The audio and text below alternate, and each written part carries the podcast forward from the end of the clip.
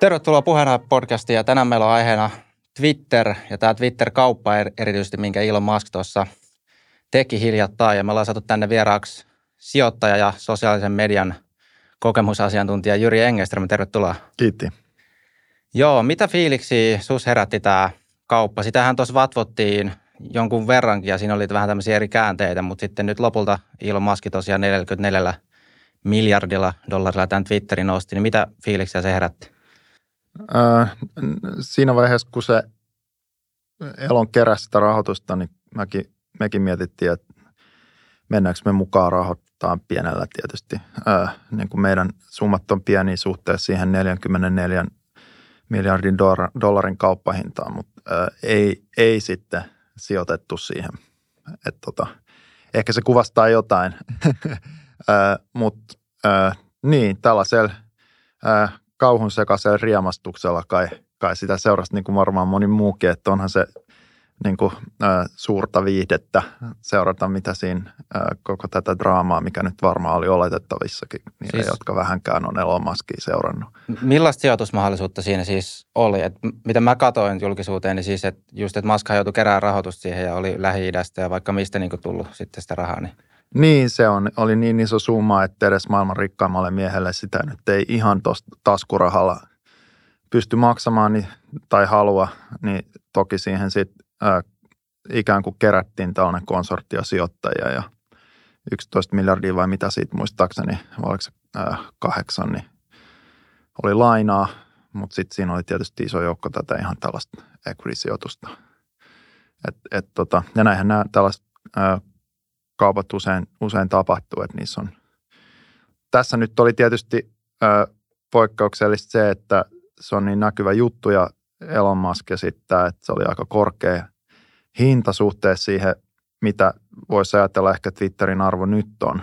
Ja ää, siinä just, siinähän kävi tämä, että niillä oli tämä useamman kuukauden kestänyt oikeuskamppailu tai niin kuin tavallaan riita siitä, että Elon koetti päästä eroon siitä kaupasta tai ainakin pyrkii ikään kuin uudelleen neuvottelemaan se hinnan sen takia, että Venäjän hyökkäyksen takia se, ja sitten näiden korkojen nousun takia, niin tämä tietysti pörssikurssit romahti ja Twitterin arvo ikään kuin, joka oli jo ehkä siinä vaiheessa vähän kyseenalainen sen takia, että Twitter on perinteisesti suoriutunut ehkä heikoiten niin kuin taloudellisesti näistä omasta kohortista, jos vertaa vaikka Facebookiin tai Meta ää, tai ByteDanceen tai muihin, muihin, että se ikään kuin ei ole ollut mikään rahantekokone.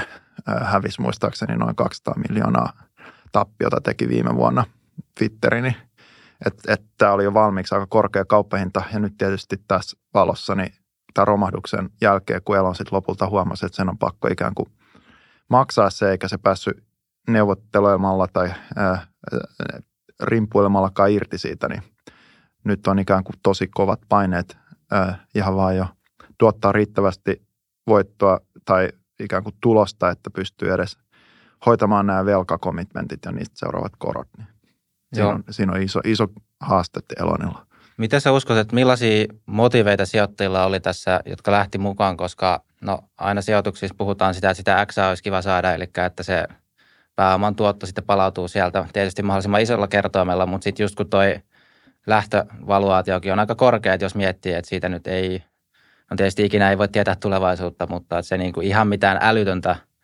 upside ei välttämättä ole, niin millaisia motiveita sä uskot, että sijoittajilla oli sitten, jotka lähti tähän kierrokseen? Että olit kenties jotakin muitakin kuin pelkästään se niin kuin tuotto? No varmaan se ö, isoin on tietysti se usko Elon Muskiin ja sen ihmeitä tekeviin kykyihin yrittäjänä ja toimitusjohtajana.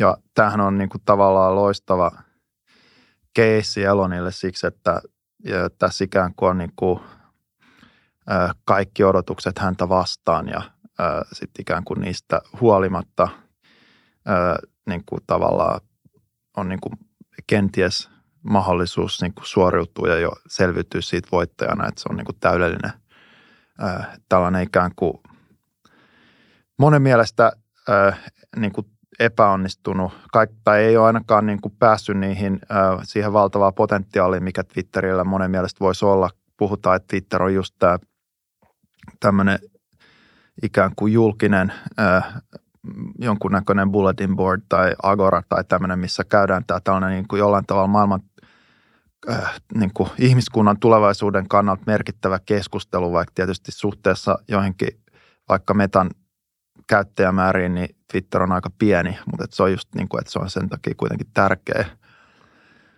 Äh, mutta äh, Elonillahan varmaan on, on niin, niin yhtäältä tämä, että se on ollut yksi Twitterin kaikkein suosituimpia käyttäjiä ja huomannut, minkälainen alusta se on, että miten paljon sillä on arvoa hänelle itselleen käyttäjänä.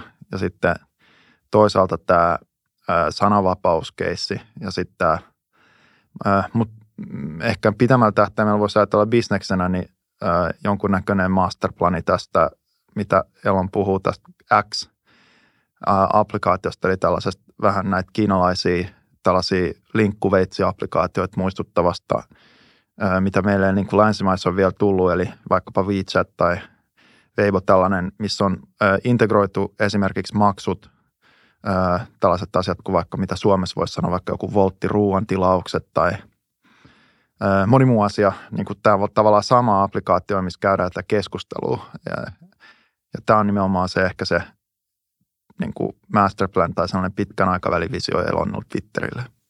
Joo, mä tos, kun ekan kerran alettiin tuosta kaupasta puhua, tai ainakin tänne Suomeen asti kantautui tuossa keväällä, mä kuuntelin tämmöistä Allin podcasti, siinä on tämä Kalakaanis ja jotain muita heppuja. Niin... Joo, siinä on toi David Sachs toisena. Joo, niin, joo niin sitten siinä PayPalista ne just puhu siitä, että nämä miljardööriheput, niin ne yrittää niinku rakentaa semmoista koko sarjaa, että – niin kuin, no vaikka Bezos, että kun silloin Amazon, niin sitten sulla pitää olla niin kuin se jopa niin kuin hardware-puoli, sitten sulla on se kauppa ja sitten sulla on vielä tavallaan se sosiaalinen leijeri, eli se taso, missä sitten ihmiset kommunikoi. Ja sitten tässä on niin kuin muutama just Bezos, Zuckerberg. No mä en muista, varmaan Maskistakin puhuttiin ja sitten tämä Googlen niin kuin ekosysteemi, niin miten sä, miten sä näet tämän pelin? Että onko, onks, jos katsoo vähän niin kuin sieltä piilaakson vinkkelistä myös, niin onko tämä niin kuin todellinen tämmöinen – kilpailu, että kuka saa ekana ikään kuin se koko niin kuin sarjan, että sä pystyt palvelemaan niin kuin kuluttajaa periaatteessa joka vaiheessa? No ehkä, ehkä siinä on vähän tällaista värisuora ajattelua, että tämä voisi olla niin, niin se asia, mikä just Elon Muskilta on niin kuin puuttunut. Että jos ajattelee, että Bezosilla on Amazon ja Washington Post ja Blue Origin, onhan sillä toki paljon muitakin, missä se on isona omistajana. ja sitten Zuckerbergilla on nämä meta-omaisuudet, eli tietysti itse Facebookin core-applikaatio, mutta sitten ehkä erityisesti Instagram ja WhatsApp. ja sitten nyt on niin kuin rakentanut tätä metaversumikuviota näiden headsettien kautta, tämän Oculusen akvisition kautta ja yrittänyt kyllä tehdä muutakin hardista, mutta ei ehkä niin ole vielä onnistunut siinä. Niin, niin joo, että et Elonilla on ollut nimenomaan tämä hardispuoli, eli tietysti Tesla, SolarCity ja SpaceX, mutta sitten ei oikeastaan ollut tällaista ää, PayPalin jälkeen niin kuin varsinaisesti isoa softa-omistusta, niin nyt tämä Twitter on tietysti se kruunun jalokivi siinä. Ja tota niin, niin mutta jos ajattelee, niin sehän on,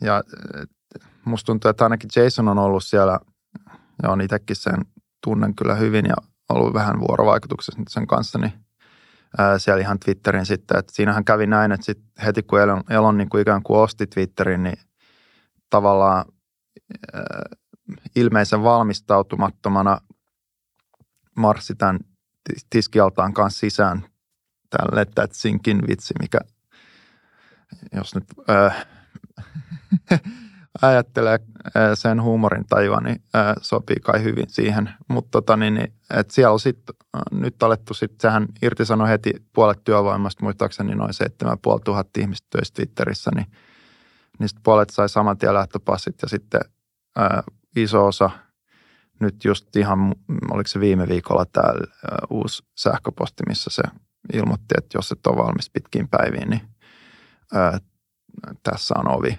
Että et sieltä lähti lisää ja sitten on näissä firmoissa on yleensä aina myös tällaisia ei työntekijöitä, vaan näitä niin sanottuja 1099 niin kuin alihankkija statuksella olevia ihmisiä.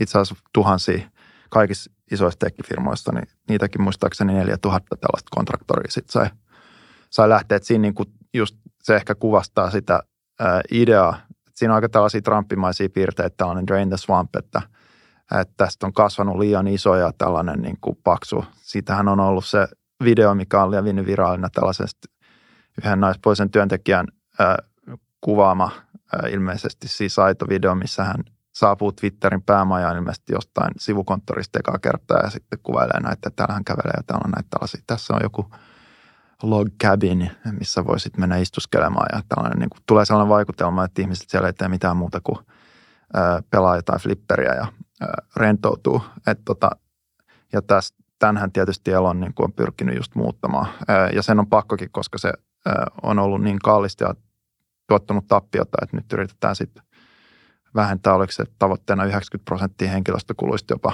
yhdessä vaiheessa, että et tota, niin tosi dramaattisesti.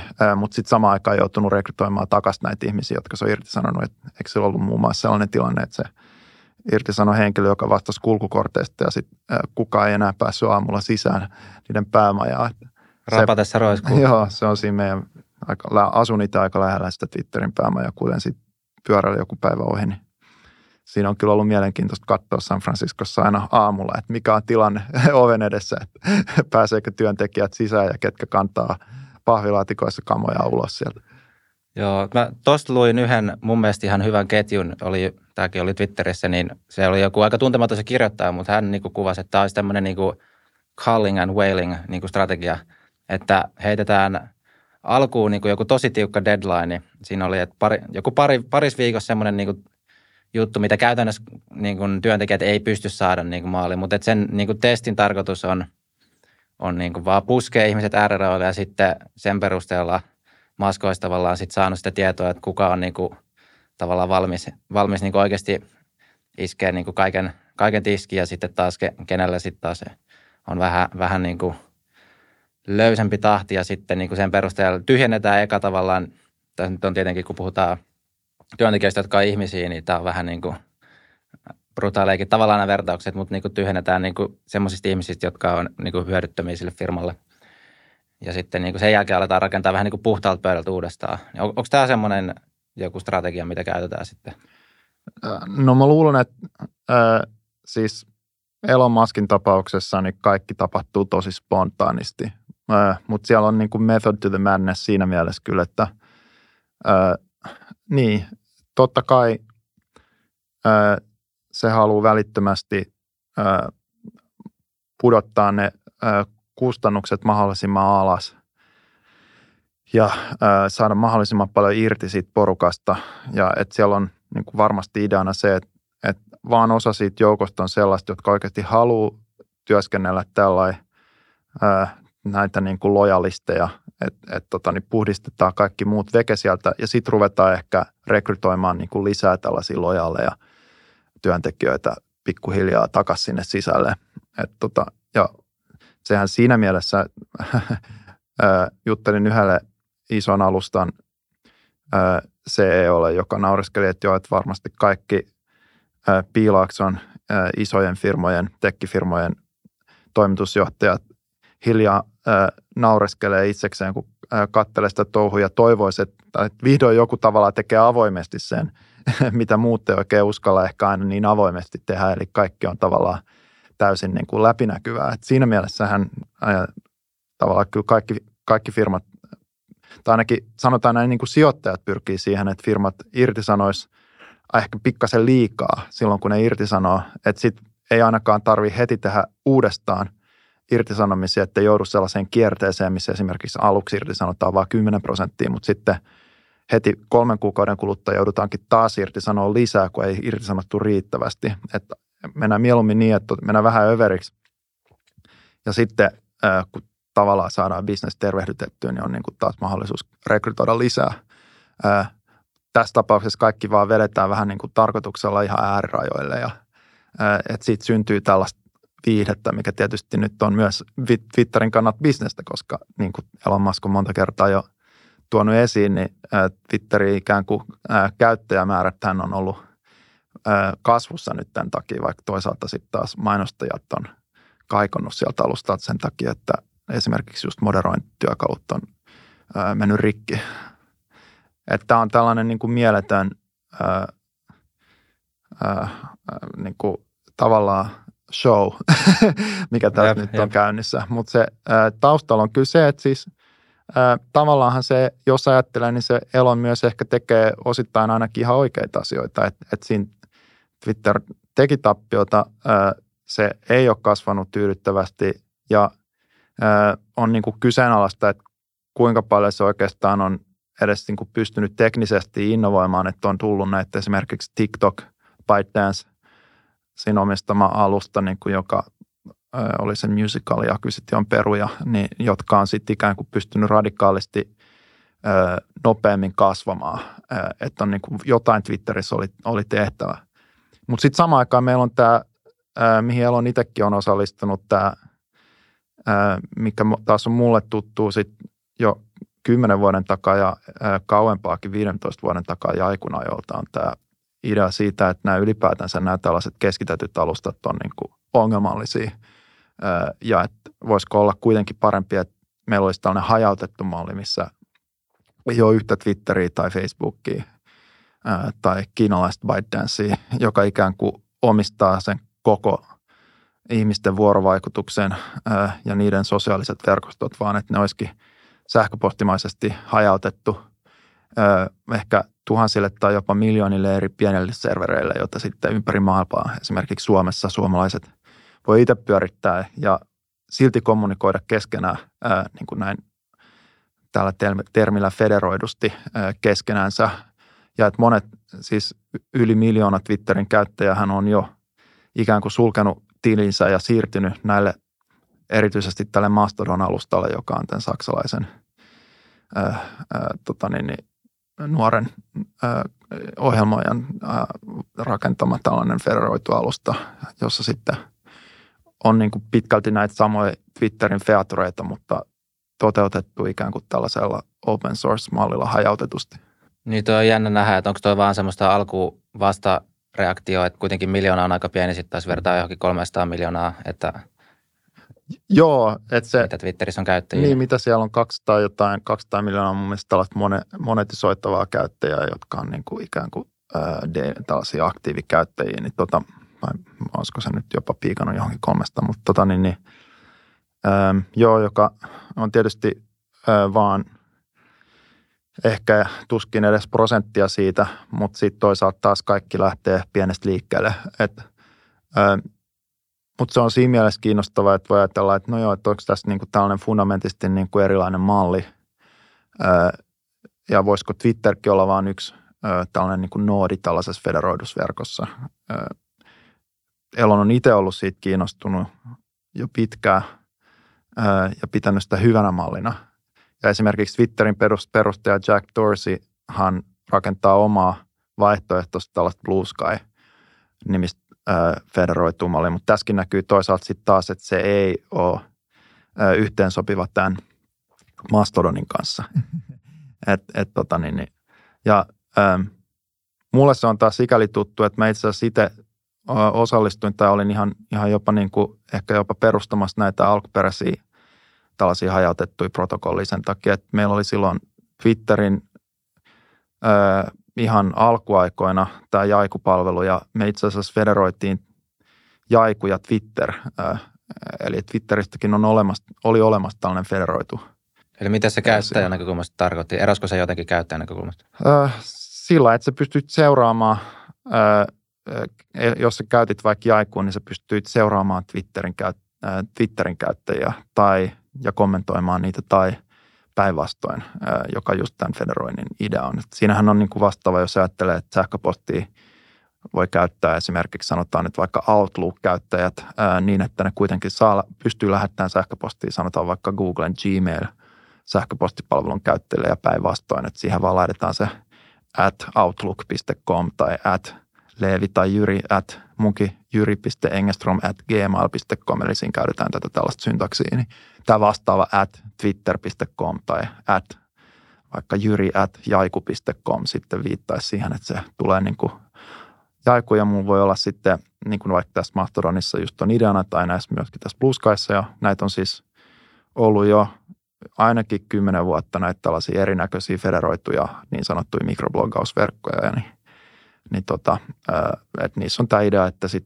se ikään kuin täällä käyttäjänimi at serveri.com, ihan niin kuin sähköpostissa, niin sä osoitat sen viestisi jollekin, jossa vaikka ää, haluat vastata jonkun viestin tai seurata jotain käyttäjää.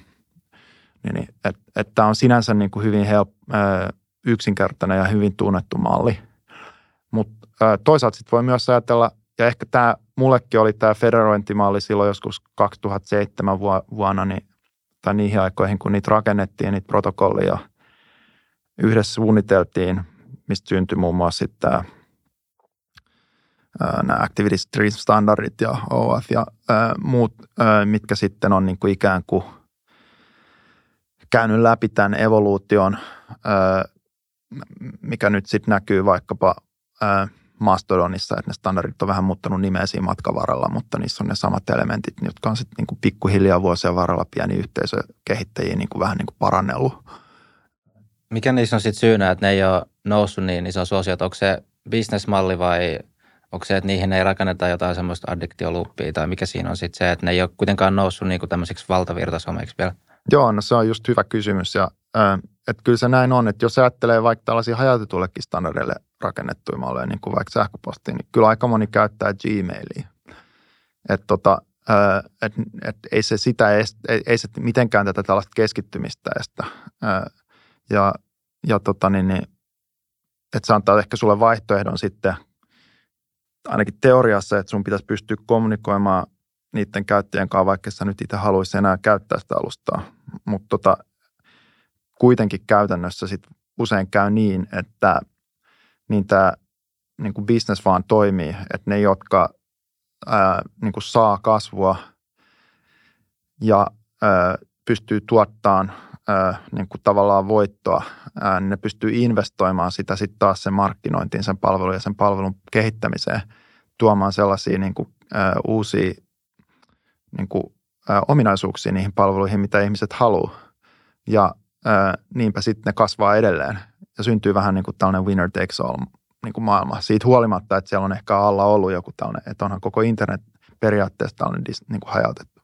Niin, että tässä mielessä tämä jos nyt ajattelee vaikka tätä Mastodonia, niin, niin itse on kyllä ehkä siinä mielessä niin kuin nykyisin vähän realistisempi ja vähemmän ehkä idealistisempi, että jos, jos vaikka niin kävisi, että se rupeisi tästä kasvamaan, niin ö, on hyvin todennäköistä, että pikkuhiljaa se alkaisi muistuttaa kuitenkin tätä nykyistä mallia ehkä niin kuin pienillä eroilla, mutta, mutta tota niin, niin et mä en ole ihan niin varma, että se kuitenkaan on niin kuin, puhutaan näistä, että pitää pystyä esimerkiksi viemään sun ystävän niin kuin, followerit muualle ja näin, niin että et sitten on niin kuin, tämä on täysin vapaa, mutta äm, kuitenkin nämä tuppaa rakentaa nämä palvelut sitten tällaisia yksittäisiä featureita, jotka on jotenkin hirveän tärkeitä. Niin jos sä nyt vaikka ajattelet, että sä siirryt Outlookista Gmailille, niin siellä voi olla Outlookissa joku tietty ominaisuus, joka on sulle tosi tärkeä, että vaikka sä periaatteessa pystyt vaihtaa sähköpostia, niin sä, sä kuitenkin menetät sen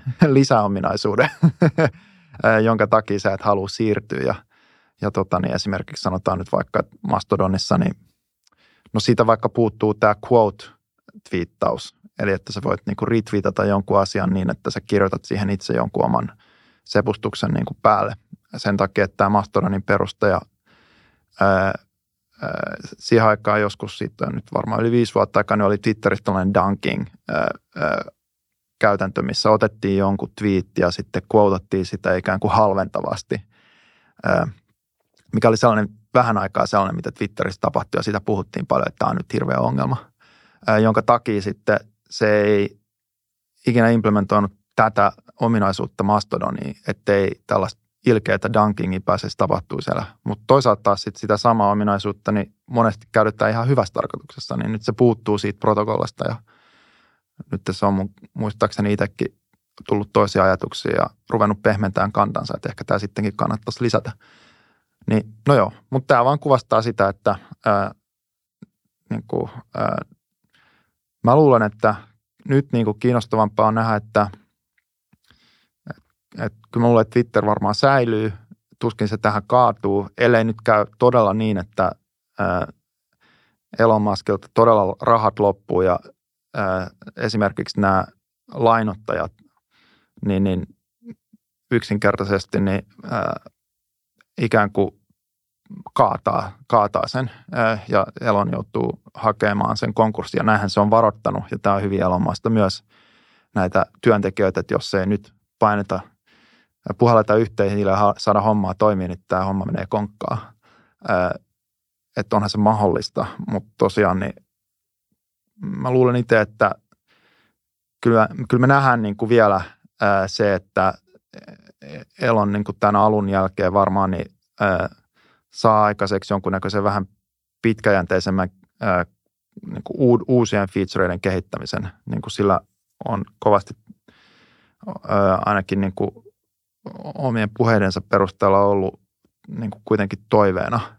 Että eiköhän me nähdä aika erilainen Twitter tässä seuraavan vuoden kahden sisällä, mihin tulee näitä ihan uusia ominaisuuksia, mitä siinä ei ole ollenkaan vielä ollut. Niin lu- luuletko että Twitterin kehittyminen ja kasvu vaatii just uusia teknisiä ominaisuuksia, vai voiko pelkästään riittää, että jos että toinen puoli on se tekninen puoli, sitten toinen on ehkä tämmöinen kulttuurillinen kautta identiteettipuoli, mistä voi ajatella, että yksi niin kuin merkittävä signaali tai muutos oli esimerkiksi tämä, että nyt tämä Trumpin tili otettiin takaisin ja sehän niin kuin äänesty, äänestytettiin. Mäkin äänestin sinne, että pitääkö Trumpi ottaa takaisin vai ei. Mitä sä äänestit? Ää, kyllä.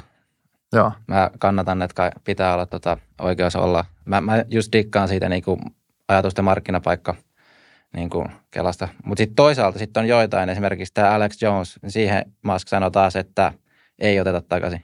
Että et Muskillakin menee jossain se raja kuitenkin, että se ei ole ihan niin kuin hänelläkään, että kaikki, kaikki sinne.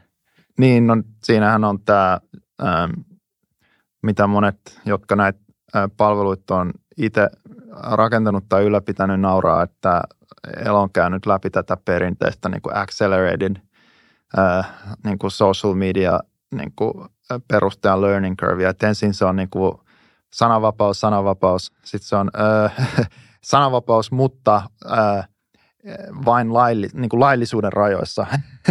ja sitten se muuttuu, että äh, sananvapaus äh, laillisuuden rajoissa äh, ja niin, että ei kuitenkaan niin kuin, äh, loukata meidän mainostajia.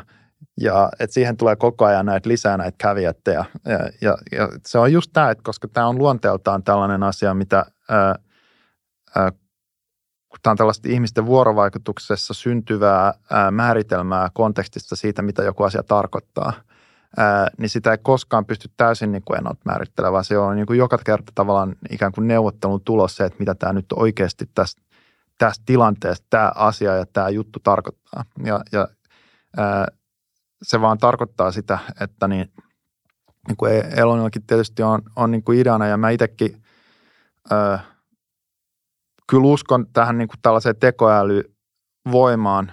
Käytiin just eka kertaa esimerkiksi GPT-4, joka ei ole vielä julkaistu, mutta tätä uutta versioa tästä OpenAIn GPT-tekoälystä ja, ja se on kyllä niin kuin järkyttävän uskomattoman niin kuin vaikuttavaa, mitä, mitä se pystyy tekemään. Niin, niin voisi ajatella näin, että kyllä se automatisoi tosi paljon sellaisia asioita, mitä nyt tällä hetkellä vielä ei oikeastaan kukaan usko, että pystyy automatisoimaan. Ja alkaa ymmärtää niitä merkityksiä todella hyvin, niin kuin itse asiassa ehkä jopa jos, jo paremmin kuin jotkut ihmiset. Niin, niin että ei se nyt ihan niin kuin hatusta vedettyä ole, ja tätähän se Eloninkin vähän niin kuin gamble tässä on, että me pystytään esimerkiksi rakentamaan tällainen varsin hyvin moderoitu järjestelmä varsin kustannustehokkaasti, ilman että meiltä tarvitsee olla niin kuin tuhansia tuhansia moderaattoreita katsomassa joka ikistä twiittiä ja replyä, minkä sä postaat.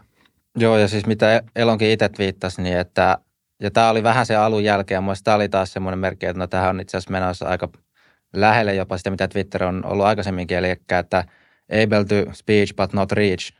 Eli että se, sulla on niin kuin, saat puhua, mutta ei välttämättä tavoittaa, niin sitten jos miettii, että sulla on tämä niin ajatusten tori ja sitten kaikilla on siellä se mikrofoni, mutta sitten kun sieltä alkaa tulla vääränlaista tekstiä, niin sun mikrofoni laitetaan kiinni ja kukaan ei kuule, niin sitten siinä tulee just se, että no okei, okay, sä saat sanoa, mutta jos se ei tavoita sitten ketään, niin ja nämä on tosi niin kuin vaikeita kysymyksiä myös ja semmoisia monitulkintaisia, että mistä kulmasta sitä katsoo just niin kuin, jos miettii sananvapaus ja sitten se, että kun onko oikeus tavoittaa ja mihin sen pitäisi perustua. Pitäisikö sen perustua johonkin moderointilinjaan vai pitäisikö sen perustua puhtaasti siihen, että kuinka paljon jakoja tai tykkäyksiä joku niin kuin viesti saa riippumatta siitä sisällöstä täysin. Ja sitten on eri maiden lait, että okei, Yhdysvallassa on tämmöinen lainsäädäntö, EU voi olla erilainen. Hmm. Ja missä, mistä se twiitti tulee. Ja niin kuin tässä on tosi moni Joo, tämä on niin kuin ihan, ihan loputon suo, niin kuin just hyvin kuvasit. Ja joo, niin tosiaan tämä niin kuin, ähm, sinänsä aika, tämä niin kuin free speech doesn't imply niin kuin, ähm, free reach tai infinite reach, mikä se Elonin posti nyt olikaan, niin, niin, niin tota, no joo, tietysti se on vähän niin kuin, että tavallaan ilmiselvää tai tässä ei ole niin kuin tavallaan mitään uutta. Mutta tota niin, niin, äm, jos jotain, niin on lähes varmaa, että Twitter nimenomaan siirtyy enemmän tällaiseen TikTok-maiseen e, yhä puhtaammin ja puhtaammin algoritmien valitsemaan ää, näkymään niin kuin näitä twiittejä. Et sehän on, niin kuin, jos ajattelee just niin, mitä TikTok on niin kuin onnistuneesti toteuttanut, on, että – se on niin kuin täysin algoritminen. Sun ei tarvitse ikään kuin seurata ketään, mutta sen pelkän sun niin kuin, ö, videoiden selailun ö, pohjalta se algoritmi ikään kuin pystyy tekemään, niin kuin tuottaa sulle loputtoman määrän sellaista sisältöä, mikä sä erityisesti koet jollain tavalla relevantiksi. Että se ei enää vaadi tällaista, että sä niin kuin jotenkin seuraat jotain, vaan että se vaan siitä sun käytöstä oppii. Mikä muuten on myös kannattaa panna merkille, niin toimii Kiinassa ihan eri tavalla. Et Kiinassahan se nimenomaan rajoitettu niin, että esimerkiksi TikTokin niin kuin sikäläistä versiota, niin sä et pysty käyttämään samalla tavalla, vaan se ää, rajoittaa sitä esimerkiksi, että pyrkii tekemään siitä vähemmän koukuttavan, vähemmän tällaisen riippuutta tekevän, ja että sä et pysty käyttämään sitä yhtä pitkään, ja siinä on niin kuin pausseja videoiden välillä ja, ja tämmöistä, mitä sitten taas nimenomaan ää, ByteDance niin kuin pyrkii viemään ihan ekstriimiin täällä länsimaissa, että täällä taas sitten pyritään tekemään siitä mahdollisimman koukuttavaa. Niin, niin. Ja Google ja Metahan on tullut nyt tuohon samaan tota, peliin, että YouTubeskin on nyt erikseen on se shorts feed ja sitten Facebookissa on, ja Instagramissa on kanssa niin kuin vastaava tullut. Joo, ja ehkä tässä niin kuin Jack Dorsey, Twitterin äh, ikään kuin keksijä, niin on äh, määritellyt sitä kanssa ihan hyvin, jos vaikka tätä hänen Blue Sky-juttua, mitä, mistä Elonkin on ollut kiinnostunut, niin, niin että et siihen yksi näitä niin kuin tällaiset, se ei ole pelkkä tällainen federointi, että sun pitäisi ikään kuin pystyä siirtyyn palvelimen toiselle ikään kuin vapaasti ja kommunikoimaan näiden eri, eri palvelimien välillä, mikä ikään kuin oletuksena on se, että mikään yksittäinen firma tai miljardööri tai vastaava taho ei pysty ikään kuin omistamaan sitä koko verkkoa. Ää, niin tämän lisäksi on tämä tällainen algorithmic choice, prinsiippi, mikä myös on ollut pitkään jo, siis ihan alusta saakka näissä.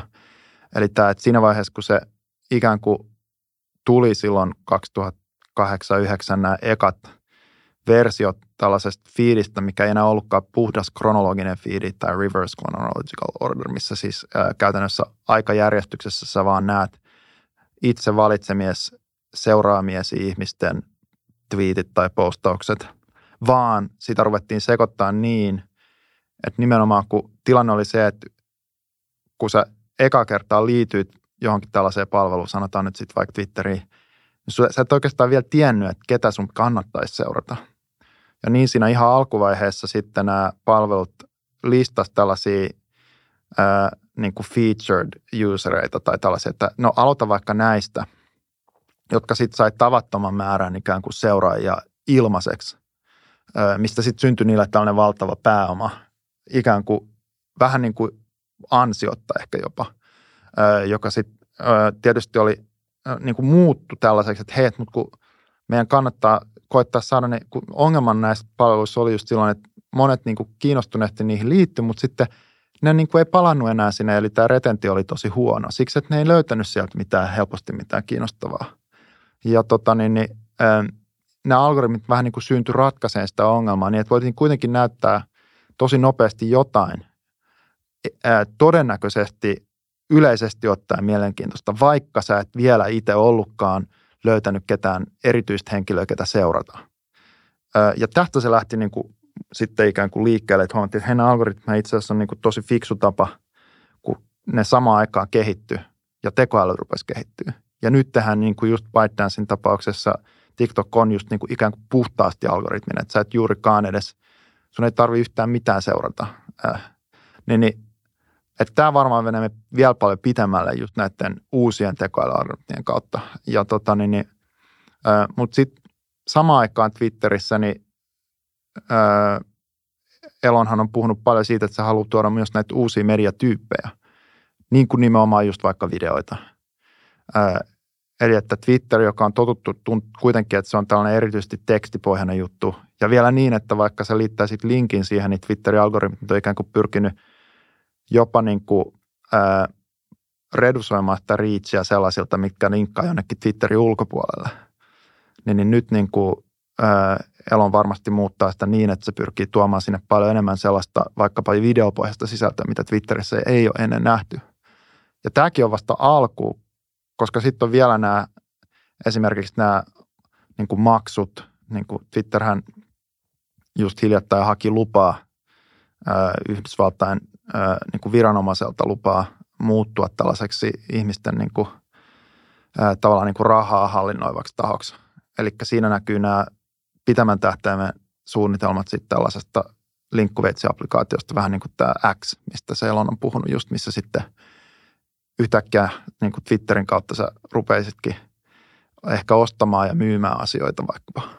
Niin tuossa näkyy just se ajatus, että nämä eri ekosysteemit kilpailevat haluaa tavallaan mennä siihen suuntaan, että siellä sun ei tarvitse lähteä sieltä alustalta pois niin kuin just jollain linkillä, vaan sitä niin, kuin niin sanottua natiivisisältöä, mitä sä kulutat itse siellä niin kuin alustassa, olisi mahdollisimman niin kuin paljon se olisi laadukasta. Joo, no siinähän on just taustalla ollut, ollut se, että niin kuin, on niin kuin pakko pyrkiä, jos halutaan pois tästä epäterveestä mainostuloriippuvuudesta, niin on niin kuin pakko löytää jotain muut kassavirtaa.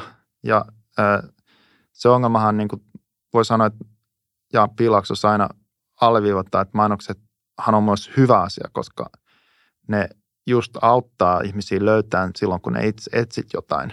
Niin kyllä sä tavallaan niin kuin tarvit mainoksia muka ainakin, että sä niin kuin sitten löydät jonkun sellaisen tuotteen tai palvelun, joka ratkaisee sen sun sen hetkisen tarpeen tai täyttää sen. Mutta tota, niin, niin, ää, niin kuin siinä on tämä sitten just tämä ongelma, että kun se perustuu sitten täysin siihen, että kokonaan ää, tavallaan se palvelu on riippuvainen siitä, että se pystyy ikään kuin tarjoamaan tehokkaasti ihmisille, jotka jossain tai tahoille, jotka pyrkii vaikuttamaan muiden mielipiteisiin.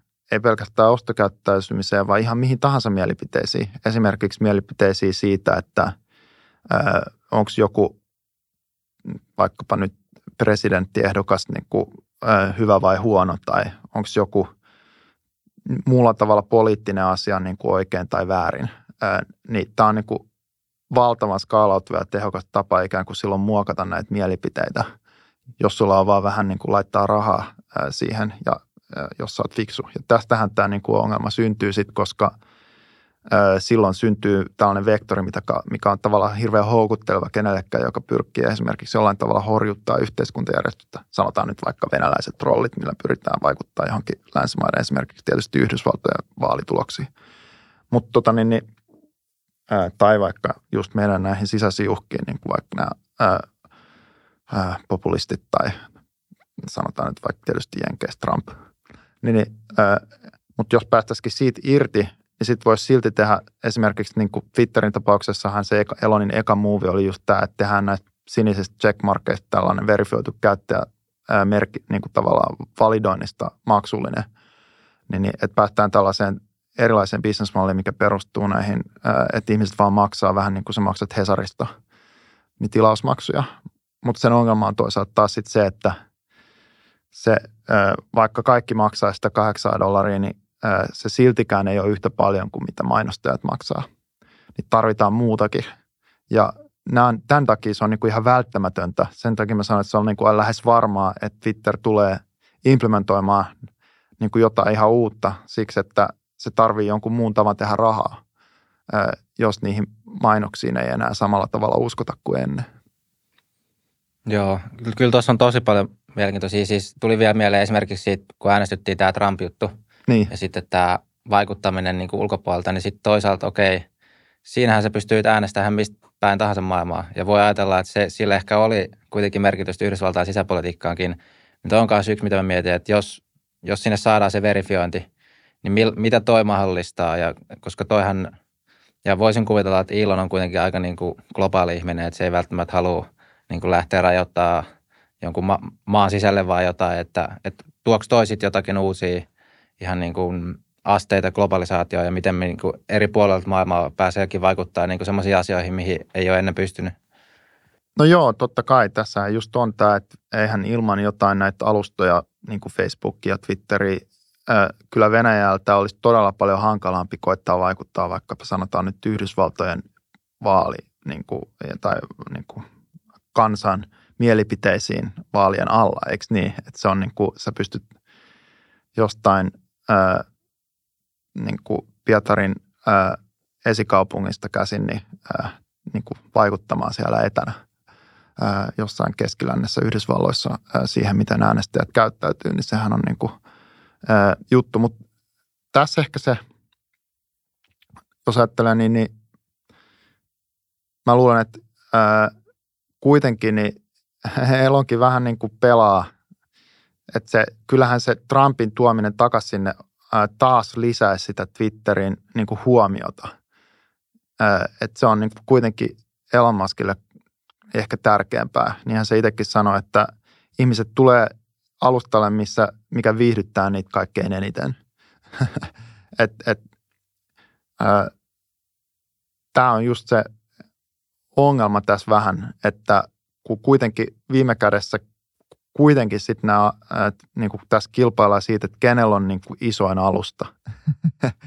niin ää, tavallaan siinä saa kyllä kyytiä sitten se helposti se, että kyllä siinä niin kuin, ää, arvovalintoja, ää, mä luulen, niin ne niin kuin jää tavallaan kakkoseksi ää, kuitenkin siinä sen, ää, kun arvioidaan sitä, että toisessa puolella vaas painaa se, että menetetäänkö me niin kuin vaikka mahdollisuus päästä kasvavaan isoimmaksi, niin kyllä siinä aina valitaan se, että näin päästään kuitenkin sitten kasvamaan isommaksi. Ja sitten kun ollaan niin kuin taas iso ykkösiä, niin sitten voidaan koettaa niin kuin ratkoa näitä ongelmia, mitä siinä matkalla on tehty. Et siihenhän se move fast and break things, Mark Zuckerbergin tämä kuuluisa liiku nopeasti ja rikoasioita perustuu, että ne voidaan sitten korjata myöhemmin, kunhan ensin ollaan voitettu peli.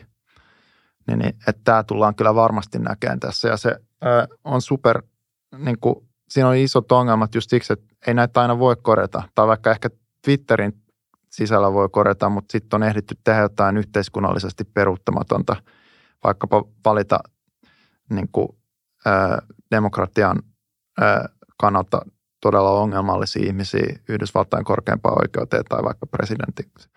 Niin, niin tämä on niin kuin tosi iso riski. Että samaan aikaan, kun ää, Elonkin puolustaa näitä arvoja, että se on niin kuin, vaikkapa just sananvapaus tai ihmiskunnan tulevaisuuden kannat keskeistä, että Twitter niin kuin ikään kuin säilyy tällaisena jonkunnäköisenä hänen mukaansa neutraalina alustana, millä käydään tämä julkinen keskustelu, eikä sieltä esimerkiksi sensuroida jotain.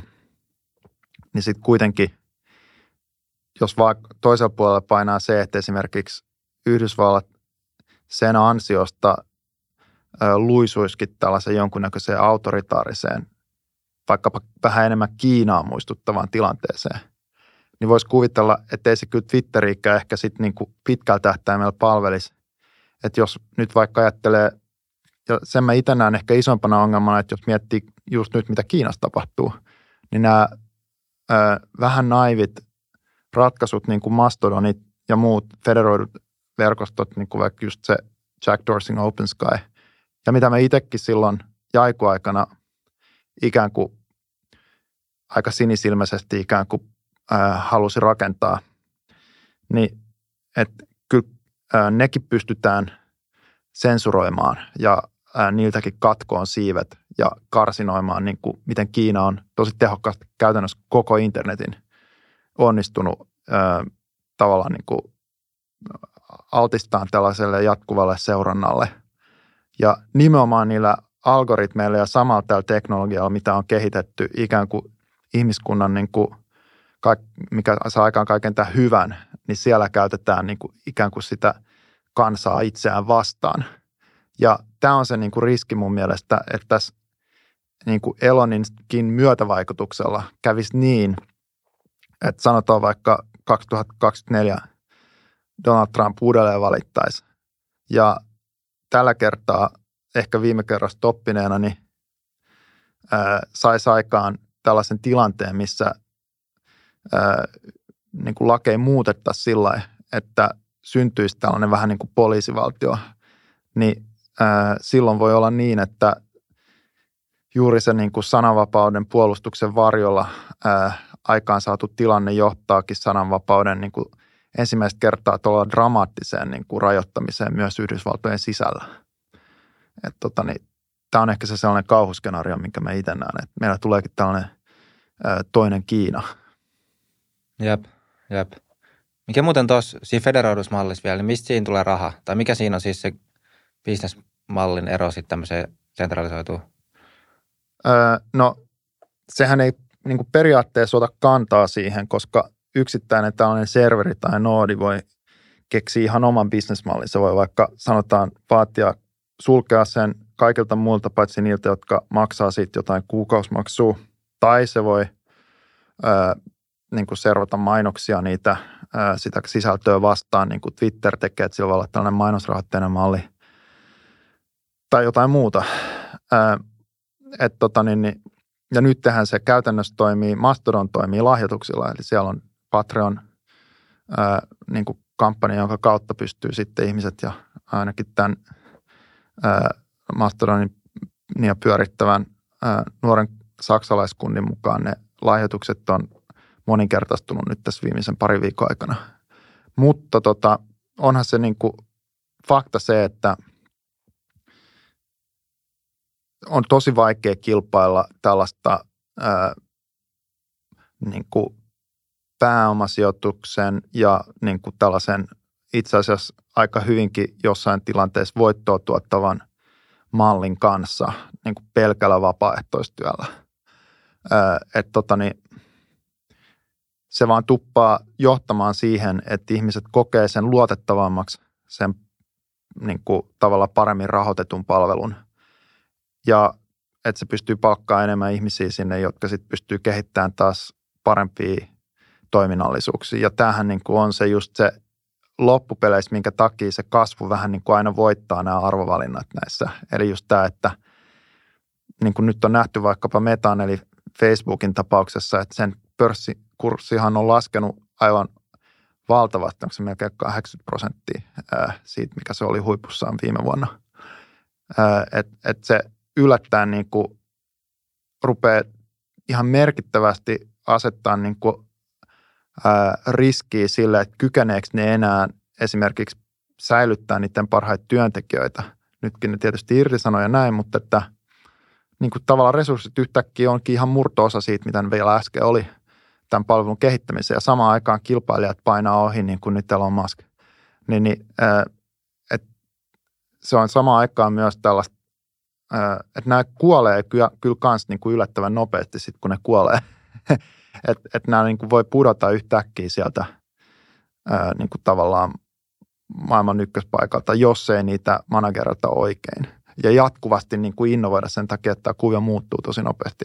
Ja nyt jos miettii, että mikä voisi olla se sellainen niin kuin vaankieli tässä, niin kyllä mä itse, ja mä oon ollut tosi tekoälyskeptikko, mutta näiden viime kokemusten perusteella vaikka just GPT-4 ja näistä uusista ää, niin kuin vasta tulolla olevista, ää, niin kuin, niin kuin jos miettii, että miten nopeasti tämä on nyt vaikka vuoden aikana tässä kehittynyt, niin se on kyllä ihan tajutonta, että, että nämä, nämä pystyy tekemään asioita. Ää, siis niin kuin moderoida ja tämän tyyppistä vai? Siis vai ihan kaikkea. Ää, eli ää, voi olla, että kyllä se on niin kuin täysin mahdotonta esimerkiksi erottaa, että onko tämä ihminen vai tekoäly, ää, jos nyt vaikka ajattelee näitä bottikäyttäjiä. Ja kaiken näköinen vaikkapa ID-verifiointi, joka mä itsekin ää, jouduin niin kuin ratkoon Googlella ollessani, niin ää, halutessa näitä pystyy kiertämään aina. Että et, tota, niin, niin, jos sä verifioit luottokorttia vasten, jotain puhelinnumeroa vasten, tällaisia, että on paljon puhuttu siitä, että jossain Suomessa just pystyy niin kuin vahvan tunnistautumisen kautta, niin kuin, nykyisinhän se on pankeilla, mutta tulevaisuudessa sitten ikään kuin valtio tarjoaa muuta kautta sulle tänne, niin, niin, niin tota, että sitten tiedetään. Mutta maailmassa on aina, ja just tämä, että kun tämä on tällainen globaali, niin jos sä meet tällaiseen niin kuin esimerkiksi, että sä rajoitat jonkun tällaisen palvelun vaan, sanotaan nyt vaikka vahvan tunnistautumisen kautta ää, verifioituihin tileihin, niin, niin sitten suljet pois kaikki ne, joille ei esimerkiksi ole pankkitiliä tai muuta tällaista. Mä tiedän, että itse hyvin sen takia, että mä tiedän, kuinka vaikea täällä on maahanmuuttajille, niin kuin vaikka mun ää, puolisolle tai tytärpuolelle, niin, niin saada näitä – vaikkapa vahvaa tunnistautumista mun tyttärelle ei ole edelleenkään, vaikka tässä on mennyt jo monta vuotta sen takia, että ulkomaalaiselle se on niin tavattoman, tavattoman niin kuin lähes mahdotonta. Niin, tämä ei edes ole mikään pelkkä kehitysmaiden ongelma. Niin, niin sä rajat valtaosan maailman ää, asukkaista silloin sen sun palvelun ulkopuolelle. Mutta samaan aikaan, kun sun pitää kuitenkin olla ykkönen, niin sä et, sulla on mahdollisuutta siihen käytännössä. Niin, niin, ää, se, ja sitten sitä pystyy aina myös kiertämään tai häkkäämään tai ää, huijaamaan silloin. Niin, niin anyway, mutta tämä on niin kuin tosi, tosi hankala ongelma ja ää, no meillä on nyt tekoäly tällä hetkellä, mä just juttelin yhden yrittäjän kanssa, joka että se arvioi, että noin 40 prosenttia sen koodipohjasta tekoälyn kirjoittamaa. Tekoäly kirjoittaa jo näiden meidän ihan niin kuin kaikkien käyttämien applikaatioiden niin kuin koodista osaa, tulevaisuudessa varmasti valtaosaa niin kuin tekoäly osaa käyttää kaikkia softia paremmin kuin ihminen. Öö, niin, mä luulen justiin, että ja myös tunnistaa nämä nykyiset Sirit ja Alexat ja muut. Hän on ihan niin kuin joke verrattuna tuohon noihin uusiin, ää, miten hyvin ne tunnistaa puhetta millä tahansa kielellä paljon paremmin kuin ihminen hälyisestä ympäristöstä – mitä ihmistä, ihminen ei kuule, tekoäly pystyy ja ymmärtää sen kontekstin, ymmärtää mitä sä ehkä tarkoitat. Mun kaveri, joka justi ää, ne, niiden firma julkisti uuden verkkosivuston ja niillä on siis, se on aika iso firma, että siellä on pitkälle toista sataa ihmistä töissä ja niiden markkinointi ää, niin kuin tiimi oli tehnyt sitä web-sivuja. Se, ne ei millään niin kuin saanut sitä uutta kopia siihen web-sivulle niin kuin oikein, oikeaksi. Mikä firma? Sen nimi on Descript. Se on tuon Grouponin perustajan Andrew Masonin uusi firma, joka just julkisti niiden tällaisen C-rahoituskierroksen. Niin se vaan näytti mulle, että se olisi GPT-4 niin kuin tavallaan pyytänyt, että pystytkö se ää, niin kuin suunnittelemaan sen ää, verkkosivusto uudelleen ja sen, ää, niin se kehitti täydellisen mikä on nyt niiden sivustolla sen, ne kopit tavallaan heti, kun se ymmärsi sen sinne, että mitä tavoiteltiin.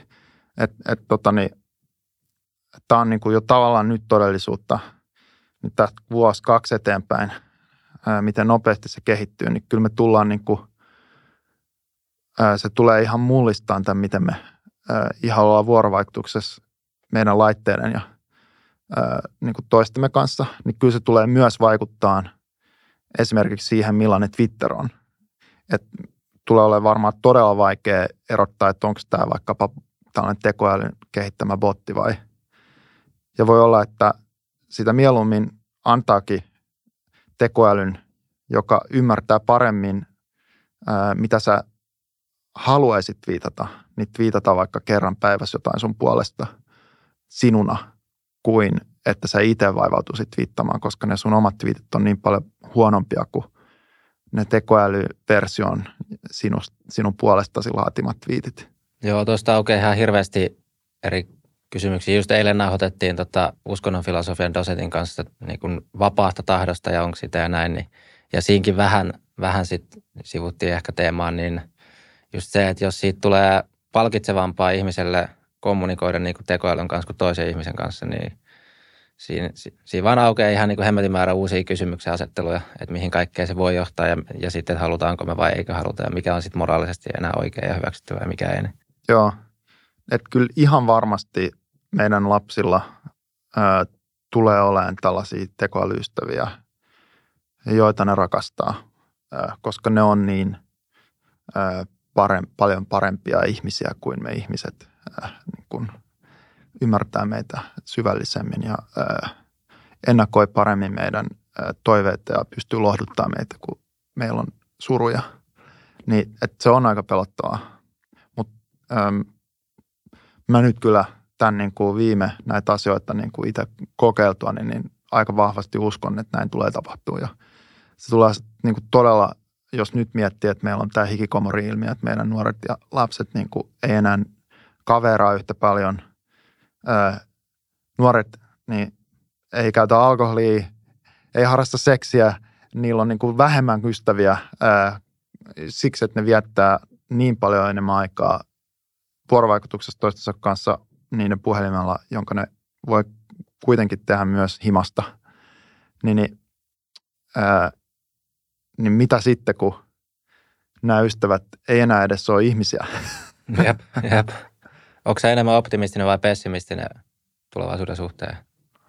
Öö, no samaan aikaanhan toi avaa valtavasti eri mahdollisuuksia. Et kyllä mäkin mietin heti, että vaan nyt on aika niin kuin perustaa tällainen öö, just vaikka niin kuin öö, niin kuin ymmärtävä niin kuin ystävä, joka koutsaa samalla ja haluaa vähän niin kuin, että tämä on niin oppimiselle ja tällaiselle, niin kuin, että – Sä opit mitä tahansa taitoja silloin, kun sulla on hyvä opettaja, joka on kärsivällinen ja aavistaa, että missä sun virheet on ja pystyy antaa sulle just sen sopivan niin kuin, haasteen ja niin kuin, tarjoan sulle sellaisia asioita, mitkä sua oikeasti kiinnostaa. Ja tekoäly pystyy siihen, niin että vau, että mehän pystytään niin kuin, oppimaan mielettömän nopeasti uusia asioita tällaisen täydellisen tekoälyopettajan avulla – Mutta sitten samaan aikaan niin just tämä varjopuoli siitä, että tarviiko meidän enää vaivautua itse oikeastaan oppii mitään, koska me voidaan saada tavallaan asioita. Se on vähän sama kuin tämä, että tarviiko mun nyt välttämättä, että mä oon käynyt tätä keskustelua vaikka mun lapsen kanssa, että oppii, kannattaako mun nyt oppia tässä oikeastaan kokkaamaan mitään, kun mä voin aina tilata Voltista. Et, tiedätkö sama juttu tässä, tarvitsetko tehdä yhtään mitään, kun kaiken tämä, mä voin vaan pyytää tältä koneelta. Koneet osaa käyttää softia tosi hyvin. Ne pystyy opet, ne, niin kuin tavallaan, että sun ei tarvi välttämättä itse oppia yhtään mitään, kun sä voit vaan pyytää, että voisit sä tilata mulle X tai mä haluaisin nyt tämän tai mun pitäisi kirjoittaa aine kustaa kolmannesta, voiko se tehdä sen? Ja tee se mieluiten niin, että se tosiaankin, että siinä on vähän virheitä, että se näyttää oikeasti muun, muun tekemältä, niin tekoäly kykenee kaikkeen tuollaiseen. Ja ää, mä käytän edellä, niin kuin ihan rutiinisti, ää, mä tykkään itse käyttää tekoälyn ajamaa autoa taksiin San Franciscossa ihan päivittäin. Se on kivempi, kun siellä ei ole kuljettaja. Ää, se ajaa paremmin, San Franciscon taksikuskit tai Uber-kuskit Cruisen, vaikka ää, itse ajavat taksit. Et ne on ihan ää, niin kuin, se on vähän halvempi kuin Uber. Niin miksi mä käyttäisi sitä? Niin se on varmaan tietyissä asioissa sitä just sit haluaa, mutta sitten taas on toisia asioita, missä ehkä se oppiminen ja itse tekeminen itse asiassa voi olla se just se tarkoitus, että mitäs tässä elämässä tavallaan, jos kaiken saisi valmiina, niin ei se sitten taas niin kuin – se vie niin ison osan myös sit pois toisaalta. Et jos mä mietin vaikka, että uh, mä voisin niinku päättää, että haluanko mä 500 000 ihmisen podcast-kanavan niinku valmiiksi, vai se, että mä itse teen ne tuhat jaksoa ja sitten se syntyy niinku sillä, niin ei, ei niinku kahta kysymystä, totta kai se pitää niinku itse tehdä, se on, ei siitä, siitä olisi niinku mitään – se on, niin, että niin. se tekeminen, tekeminen sit, taas toisissa jutuissa. Mutta se, sä, sähän kilpailet, ootko kuunnellut vaikka sen Joe Roganin ja Barack Obaman podcastin, mikä on siis täysin tekoälyn tuottama. Eli sekä Joe Rogan niin se, että joo, Barack joo, Obama kuuntelin. on niin kuin tekoälyn luomia hahmoja siinä. Se on aika hyvä. Mä luulen, että sä tulet, ja tämä puheenaihekin tulee kilpailemaan niin kuin tekoälyn luomien kilpailevien podcastien kanssa, missä kaikki hahmot on tekoälyä tai vaikka on joku haastateltava, joka on ihminen, mutta se haastattelija onkin tekoäly. että se voi olla, että nopeammin kuin sä tiedostatkaan, niin Leevi Leivon ää, on vaihtanut, tilalle onkin tullut joku tekoälyleevi. Niin, mua ei enää tarvita. Ihan oikeasti. Nyt tähän Descript esimerkiksi tekee, sit se on aika helppoa, että se niin kuin generoida oman äänes. Ää, se kuulostaa aivan sinulta ja ää, se osaa sanoa asioita, jotka kuulostaa tosi järkeviltä. Nyt pitää mennä äkkiä lobbaa lainsäädäntöä, että ei Suomea tuommoisia.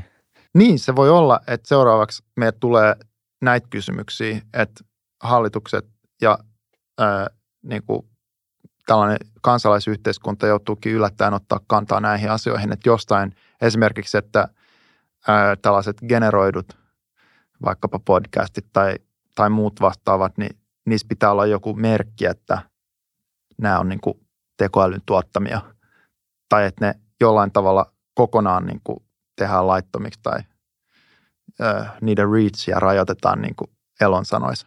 Niin, että oikeasti nämä on niin kuin sellaisia asioita, mitkä mä luulen, että seuraavan kymmenen vuoden aikana 2000, e, voi olla, että 30-luvukin on niin kuin, että se tapahtuu jo vielä aikaisemmin, sanotaan niin kuin 2020-luvun loppupuoli, niin, me, niin kuin ne on otsikoissa ja niistä me keskustellaan. Joo, nyt Norjassa itse asiassa tuli joku tämmöinen laki, että äh, jos, on, jos sä postaat sosiaalisen median kuvan ja se on niin kuin käsitelty kuva, niin siinä pitää olla joku merkitä. Joo, niin. Ja tästä oli tämä just tämä kohu, että Suomessakin oli tämä näiden äh, somevaikuttajien äh, muka tekemä pledge, mikä sitten ilmeisesti saattoi ollakin joidenkin niiden äh, jonkun viestintätoimiston laatima, että ne ei enää postaa näitä. Tämä on niinku vastaava, mutta tämä menee niinku vielä paljon pidemmälle siinä vaiheessa, kun ihmisillä on niinku kuitenkin sit tuntuu, että nämä on niinku parempia nämä, nämä täysin tekoälyn generoimat äh, hahmot tai muut, ja ne, on niinku, ne, ne oikeasti niinku välittää niistä enemmän, ja niistä tuntuu saavuta. Tähän tämä ongelma justiin, että moni sanoo, että no ei ole hyvä, kun ne on niinku liian koukuttavia, vaikka just TikTok. Mutta se tutkainta vastaan on tosi vaikea potkia, kun sitten on kauhean himo kuitenkin palata sinne, kun se on niin, sieltä saa niin paljon jotain. Niin, et, et tota, mä luulen, että niin kuin, näistä tulee, tästä tulee sellainen tosi iso kysymys meille, että just tästä, että onko tämä niin kuin masentuuko ihmiset helpommin tai muuta. Että just tämä, että jos kaikki tavallaan tulee niin kuin valmiiksi, no eihän se tietenkään aina, ikinä tule ja samaan aikaan meillä on näitä valtavia ongelmia, mutta sitten on tällainen olo, että – niin kuin haetaan sitä omaa, että miksi me ollaan täällä ja mikä meidän niin kuin tarkoitus tässä on ja, ja näin, niin, niin kuin jollain tavalla ää, koko ajan ää, musta tuntuu, niin, ää, niin kuin niitä asioita niin me joudutaan niin kuin miettimään enemmän. Ää, ja sitten meillä on, jos miettii just vaikka sotia tai mitä nyt Ukrainassa tapahtuu, niin siis ää, on ihan niin kuin varmaa, että niitä tullaan myös käyttämään niin kuin muiden vahingoittamiseen. ja itse mä seuraan kaikki, niin kuin, että mä oon tosi kauhuissani ja tosi, niin kuin, musta tosi jännää, mitä niin kuin just Kiinassa tapahtuu nyt niin kuin Kiina-aikaan. Ja tota, niin, niin, se on niin hämmästyttävän erikoinen, niin kuin, että vihdoin toisaalta on niin kuin herätty siihen, että tämähän on täysin niin kuin, tämä on niin kuin, me ollaan tavallaan niin kuin rahoitettu tällainen maailman ää, rikkain ja vaikutusvaltaisin totaalisen autoritaarinen järjestelmä kuin Kiinan kommunistinen puolue, joka ää, jollain tavalla vielä sitten on niin kuin, että no joo, että se ei ole mitään ongelmaa, kun se on vaan siellä Kiinassa, mutta joka on niin kuin, ää, aggressiivisesti levittäytyy kaikkialla maailmaan myös Suomeen, siis sekä tämän Belt and Road-kamojen kautta, mutta ää, niin kuin vaikuttaa omiin niin kuin kiinalaiseen, niin kuin, ää, nyt just on niin kuin vihdoin käyty keskustelua vaikka näistä ää, salaisista poliisiasemista ja muusta. Et meillä on tällainen niin kuin oikea niin kuin ihan niin kuin sikaiso ongelma ää, täällä niin kuin globaalis ää, niin kuin järjestyksessä, mikä on, että meillä on tällainen niin kuin maailman vah, ehkä vahvin tai vähintään toiseksi vahvin toimija, ää, joka ei todellakaan pelaa niin kuin tällaista niin kuin vapaan länsimaan demokratiasääntöjen mukaan. Ja tota, niin, niin, jolloin ihan mielettömät assetit. Niin, niin, et nyt just kiinnostutaan tietysti siitä, että miten Ukrainan kamppailus käy, mutta mä luulen, että se on ehkä niin kuin pientä sen verrattuna, minkälainen kylmä sota ja ehkä myös kuuma sota meillä on edessä niin kuin tuon Kiinan suhteen tässä. Ja samaan aikaan meillä on tämä niin kuin mieletön teknologiakuvio, että meillä on just vaikka tekoälystä nämä kaikki harppaukset, niin, niin täytyy toivoa, että kaikki menee hyvin, mutta jollain tavalla, jos pitäisi todennäköisyyksiä veikata, niin sitten samaan aikaan, kun meillä kriisiytyy niin kuin ilmastokriisin takia ympäristöasiat, jotka sitten johtaa näihin resurssiongelmiin, jotka sitten taas aiheuttaa konflikteja, niin siinä on niin kyllä soppa valmiina. Niin, niin nyt just ö, musta tuntuu, että silloin, jos lähtee siitä, että okei, nämä on niin kuin superongelmia, niin sitten ei voi ottaa muu kuin vaan niin kuin todeta, että ei vitsi, että kyllä nämä, ö, just vaikkapa tämä niin kuin tekoäly on mun mielestä, ja sitten on muutamia sellaisia asioita, mitä on nyt tapahtumassa esimerkiksi justiin ihan prosessointipuolella, mitkä voisi olla ää, ei, ei pelkästään tällainen kvanttikuvio, vaan niin kuin, että, että voi olla, että vielä siinä niin kuin, ja ehkä osittain tekoälyn ää, avittamana me pystytään ratkaisemaan sellaisia niin kuin fundamentteja, niin kuin science-ongelmia, mitkä liittyy myös siihen, että me saadaan niin kuin prosessointiteho niin kuin yhtäkkiä valtavan paljon enemmän.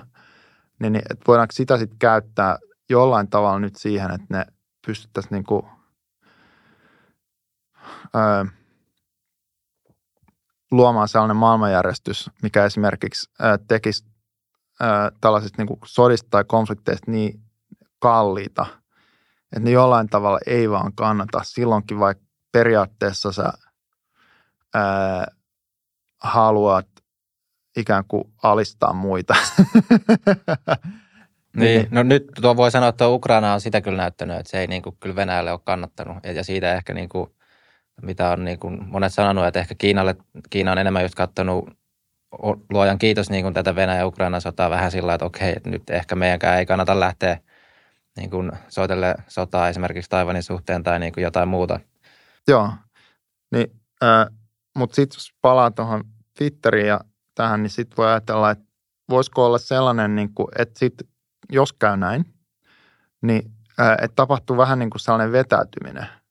Eli että voisiko käydäkin niin, ja nyt tähän Kiinassa jo selkeästi meillä on tämä, niin kuin Kiinalla on tämä niin kuin self-sufficiency niin kuin 2025, made in China 2025 mennessä. Kaikki nämä, että siellä on niin kuin jo pitkään ajettu siihen, että ollaan niin kuin mahdollisimman irrallaan ja riippumattomia muun maailman, erityisesti tietysti Yhdysvaltojen, mutta myös Euroopan, ää, niin kuin kaikesta.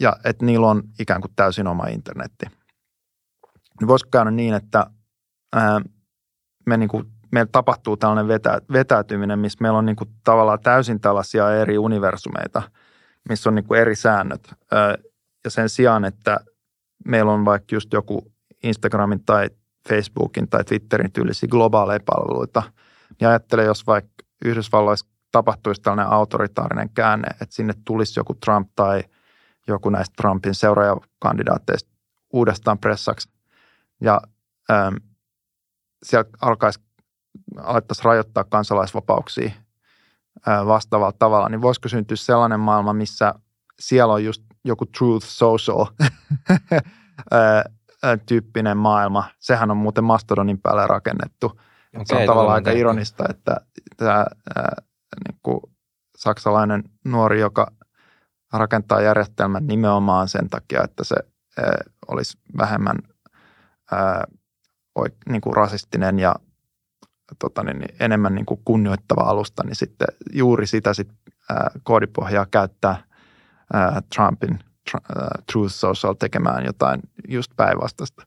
Niin, niin, ää, mutta voiko käydä niin, että meille syntyykin joku uusi jaiku, että meillä onkin tällainen eurooppalainen alusta, mikä sitten on nimenomaan niin kuin eurooppalaisten keskustelu eurooppalaisilla arvoilla – ää, tiedätkö? Niin, mm. että tää, tää, tällainen niin kuin fragmentoitunut maailma, missä meillä on ehkä ää, kolme, neljä tällaista ää, aluetta, milloin jokaisella vähän niin kuin oma internet ja omat ää, sosiaalisen median alustat, ää, niin että se on musta niin kuin periaatteessa yksi mahdollinen skenaario, josta mä en ole hirveän paljon kuullut puhuttavaa. Joo, ja toihan tavallaan voisi ajatella, että toi on vaan paluuta semmoiseen, missä me ollaan sitten taas myös oltu niin kuin aikaisemmin. Mutta tuosta Kiinasta vielä, niin Elon Muskihan liittyy myös siihen, koska siis tämä Teslan Kiinan vallotus, ja siitäkin oli jotain, kun Maski oli taas twiittailu menemään niin kuin näihin ihmisoikeustilanteisiin ja muihin liittyen jotain tässä niin kuin, jotain kuukausi takaperin, mutta et, siis että jos niin kuin Teslan nämä autot, nehän on niin kuin melkein niin kuin kumipyörin liikkuvia tietokoneita, niin pääsisi vallottaa Kiinan maantiet, niin sitten taas sehän voisi olla semmoinen, missä Kiina antaa sitten siimaa, että no sitten me saa, aletaan taas saada sieltä niin kuin data miningia Tesla, Tesla tai niin kuin näin, että, että silloinhan se, jos Tesla vallottaisi Kiinan, niin silloinhan se olisi aika, vai mitä sä oot mieltä, että olisiko se isokin lovi siihen Kiinan sulkeutuneisuuteen, koska kyllä mä ainakin näen, että jos tämmöiset länsimaiset autot lähtee siellä niin kuin ottaa markkinaan, niin kyllä se voi olla aika isokin E, en mä usko. Siis Kiinallahan on ollut tämä Japani, Singapore ja itse asiassa jo alun perin Yhdysvaltojen itsensä niin kuin toistama malli, mikä on toiminut tavattoman hyvin. Eli että otetaan nämä pisimmälle jalostetut huipputeknologiat ja sitten ää, tavallaan ää, tuodaan ne maahan, mutta ää, sillä ehdolla, tai tarvitaan niille tällainen äärimmäisen subventoitu ja täysin esimerkiksi just ihmisoikeuksia, palkkatasoa ja nimenomaan esimerkiksi monesti just valmistavan teollisuuden tapauksessa kalliita tällaisia ympäristökysymyksiä huomioimaton, niitä kustannuksia niin kuin tavallaan mahdollisimman lähellä nollaa ajava malli, missä ne pystyy valmistamaan tai ottamaan edullisesti jotain. Mutta, ja sitten, että kun on iso markkina, niin ideana on, että sieltä saadaan se kasvu, mikä vaikka Teslalle tai mille tahansa firmalle Starbucksista, niin kaikkihan nämä isot firmat on ikään kuin täällä mennyt alun perin Kiinaan.